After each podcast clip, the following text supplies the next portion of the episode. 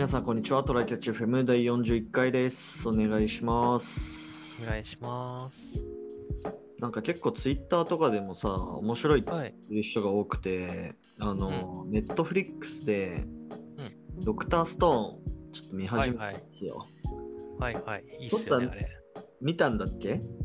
えっとね、1期だっけ、2期だっけ、あの、今の最新の、最新期だけ見てなくて、でもなんか、結構、結構ちゃんと見たよ。アニメって、そあの、アアニメ、うん。ネットフリックスみたいなやつで見たってこと？てかもうネットフリックスで見た。あ、うん。なるほどね。俺今、7話か8話くらい見てて、はいはいはい。まあ、知らない人のために簡単に説明すると、あのーまあなんか普通に主人公高校生で科学好きなやつがいて、で、まあなんかある日突然なんか空がピカーって光り始めて、なんか人類全員石になって、そっから、あれ何何千年経ったんだっけ？数千年くらい経って、うん。で数千年経った後にそいつが石からなんか復活してでも周りはもう石器時代みたいな感じになっててでその何もない状態からその科学好きなやつがその文明をこうまた再構築していくみたいな話？っていう説明で合ってる？うん、合ってる合なってる。よね。うん、あまあとはジャンプの少年漫画ですね。まあそうね。あのーまあその科学的なところ科学的なっていうか科学の話題的なところはなんかやっぱすごい面白いなと思う反面うん。なんかやっぱジャンプの王道漫画だなっていう。王道なんかなわかんないけど。うん。ぽさはあるよね、確かに。ぽさがある。なんか主人公にさ口癖があったりとかさ。あしかも口癖だけがあいつ科学的じゃねえんだよな。まあね。何パーセントって言ってたっけ？口1癖。億1億万パーセントみたいなこと言ってたけどな、うん100%を余裕で超えていく謎の口癖を持っている科学好きという。なんでそんなことにしてしまったのか、いまだにわからないけど。うんでもまあなんだろうねそういう石器時代にいかにどの道具を使って電気を起こすかみたいなこととかね、うん。まあなんかそういうところがすごい面白いなと思ったそうね。普段当たり前に使ってるものが、どん、あの、ななんか、ない、ないとどんぐらい困って、あるとどんぐらい嬉しくて、で、うん。それはどんな、どんな物質から、どんな、ん？どんなものからどんな物質を抽出してできてるのかっていうのが楽しく見れる、いいアニメだと思うよ。なんかあの俺す見ててすげえあれ思い出した。マインクラフト。わあ、大体合ってんじゃない？俺マインクラフトもあのー最近なんかアップで大型アップデート入ったからちょっとやってて、はいはいはい。まあなんか何なんか石と何を混ぜてこれこれを作ってさらにそのできたやつからこれとこれを配合してこれを作ってみたいなそれの繰り返しだからさ、そうね。で、なんか物を作るために作業台がいりますみたいなやつ。そうそうそうそ道具がいいとよいいものができますみたいううんうな。んうんまあでもまあ普通に面白いかなと思ったねドクターストーンうん。それと別にその科学が、ひ文明が必要になるかどうかっていうのの、ななるためのなんか敵がいたりとかね、ストーリーがある。そうそうそうそうそうその文明発展反対派のやつねうんうん。脳筋グループね。まあそうなのか知らんけど、脳筋過激派の人たちとうん文明、うん文明過激派 の人たちが争う。でもなんかギャグとし、ギャグの部分も面白いし、なんかちゃんと、なんだろうな。主人公がすごい知識を持って、俺強えするみたいな感じともまた違って、ジャンプだからちゃんと、なんかいろんな試行錯誤はするんだよね。あの、そうね何回もこうこうかな、こうかなって試した結果、あうんのやっといい形にたどり着いたとか、そういうのがちゃんとある。まあそれがなんかこう科学みたいな言い方をしてるよねうん積み重ねだからね。そうねねまああれは面白いと思うので、ぜひぜひ全部見てください。そうっすねなんか他になんか面白いやつとかあった？最近最近ね、あんまり見れてないんだけど、なんかあったかな。まあジャンプだとその僕のヒーローアカデミアとか面白かったけどね。あの科学関係ないけど、もう科学と対極にあるけど、あれは。特殊能力系だからね。なんか俺どっちかっていうと結構リアルなあのー漫画というかアニメあなんだよね。なんかまあそれこそデスノートとかさ。あ、なるほどね。なんだろう、最近のやつあんま知らないからな。最近もっと見たいんだけどね。あれは？ライアーゲームの作者の人が書いた野球漫画とかあるよ。アニメ化してるよ。あ、そうなの？へえ。ワンアウツっていう、なんか、あー、なんかギャンブルのやつ？そうそう、あなんか掛け野球をやってた主人、なんか最無敗の主人公が、あの、いるんだけど、そいつが、あの、なんか、プロの、あの、名選手にスカウトされて、その名選手だけ、えだけが強くて、あとがみんなちょっとしょぼいから、あの、万年最下位争いしてるみたいなチームがあるから、そいつを優勝させてくれって頼まれるんだよね。で、あの、すなんだろう、1対1の、あの、なんだろう、打者1人打ち取るってだけならめちゃめちゃ強いと。はいはい。でも、あの、球が別に特別速いわけとかじゃないから、駆け引きが強いっていうピッチャーが、あの、何でもありですげえ反則とかまでやってくる敵チームを相手に、なんかめちゃめちゃ賢く戦うよみたいな。ネットフリックスでやってんの？ネットフリックスあったかな？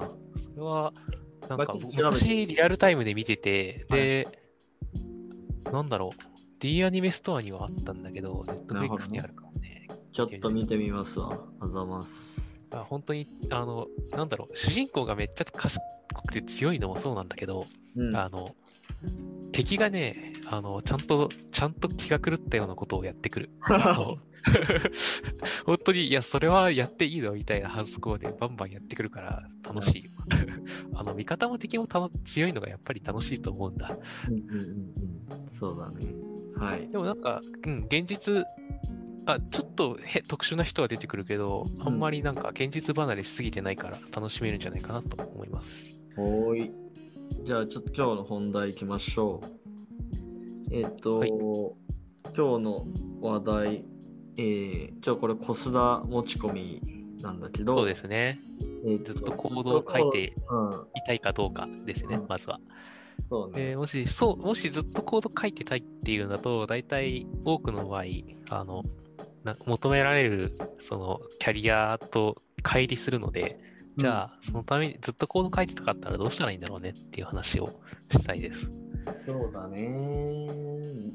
でもまあ、その、年次が上がったらさ、コードが書けなくなるっていうのはさ、うん。まあ、結構 SIR によくある悩みなような気もするけどね。そうね。今、あだって、あの、宮地はうちの、その、コードが書けなくなり始める、うん。だいぶなってくる職種うん。職種職、えー役職まの時に、まだ、まあ、あのフロントかのデザインとかからやってたから自分である程度書いてて、うんうん。で、転職した今もずっと書いてるでしょ、自分で。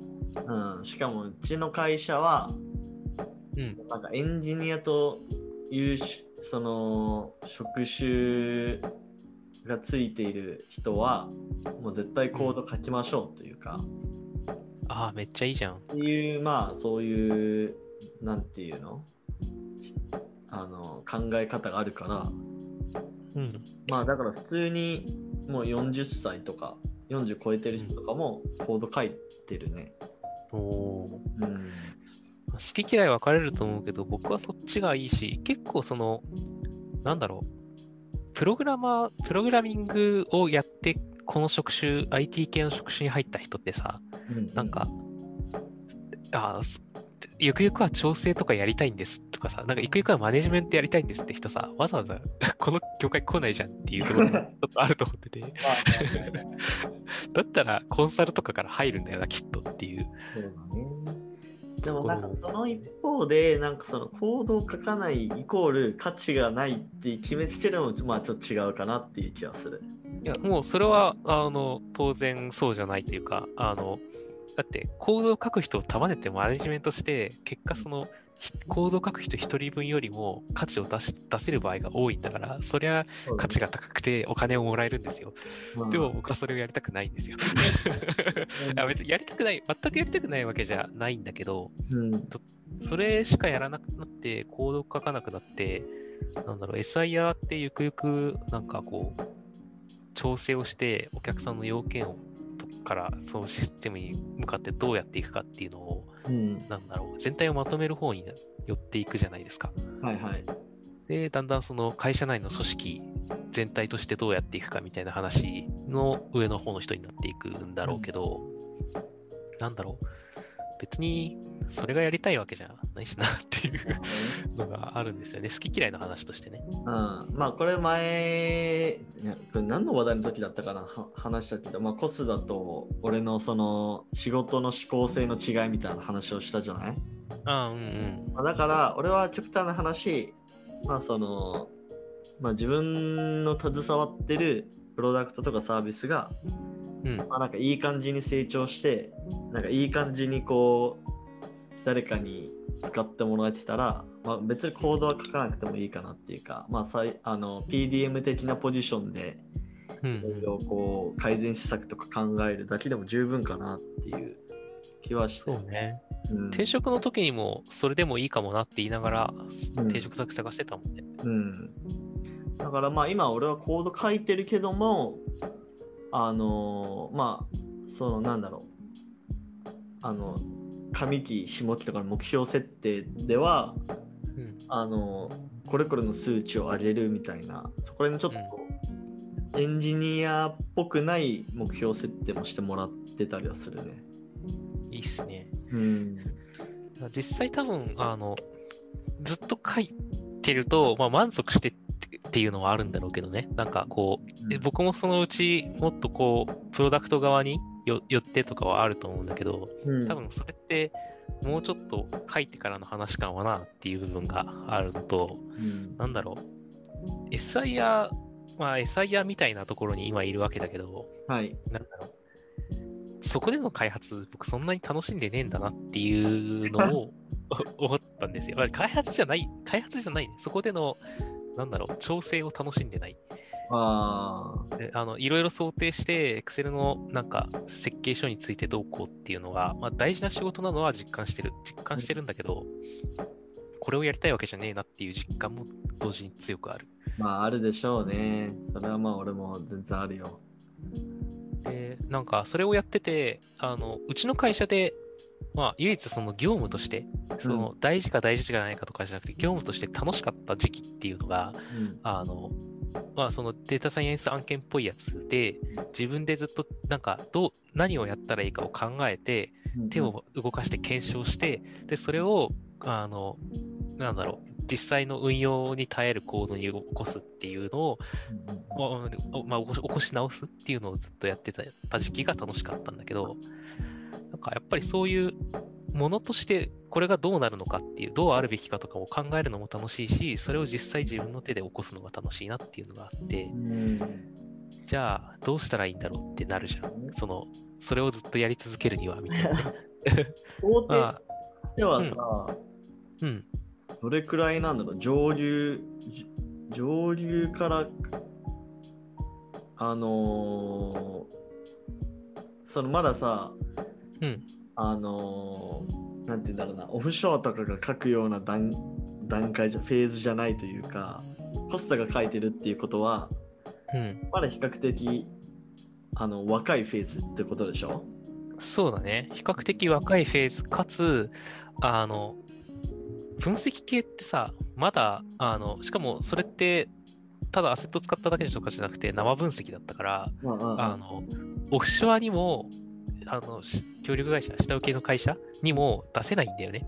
できないから。っうんうんうんうん。ていう、まあできるところもあるんだろうけど、まあ基本はあんまりその普通の SE にはできないから、結局、あの、普通、そういうオフショアとか単価が安い人に投げちゃおうっていうことができないものをやると、やっぱり あの手を動かし続けられるんだろうなっていうまあそう感じがして、だね。でもそういうとこだけをやってる SIR の組織ってまああるっちゃあるじゃない？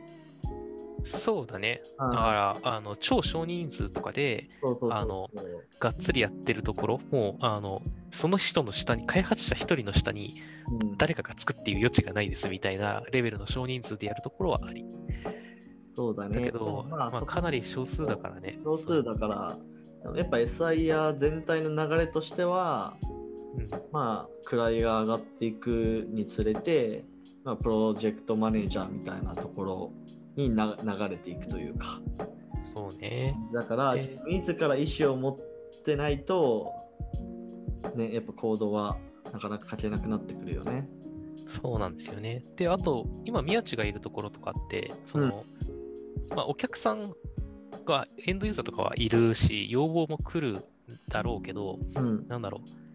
SIR と違ってお客さんのところにいろいろ聞きに行って、お客さんの要件は何かなってやってっていうのを毎回やるわけじゃないじゃない。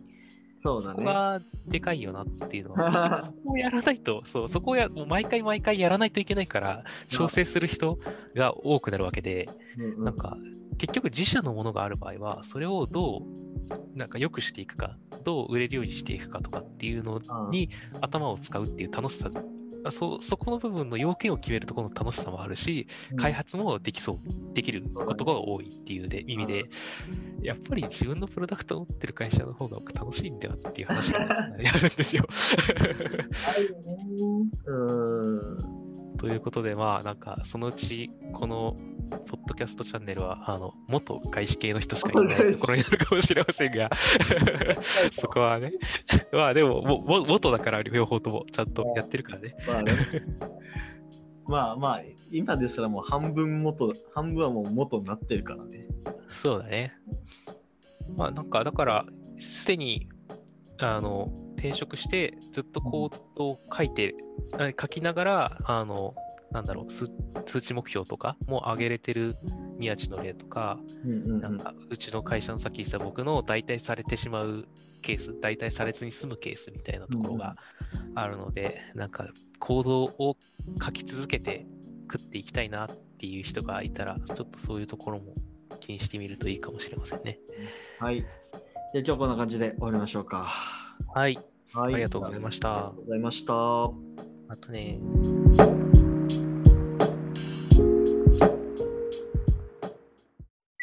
And now, a short commercial break. 現在エンジニアの採用にお困りではないですか？候補者とのマッチ率を高めたい、辞退率を下げたいという課題がある場合、ポッドキャストの活用がおすすめです。音声だからこそ伝えられる深い情報で候補者の興味関心を高めることができます。株式会社ピトパでは企業の採用広報に役立つポッドキャスト作りをサポートしています。気になる方はカタカナでピトパと検索し、X またはホームページのお問い合わせよりご連絡ください。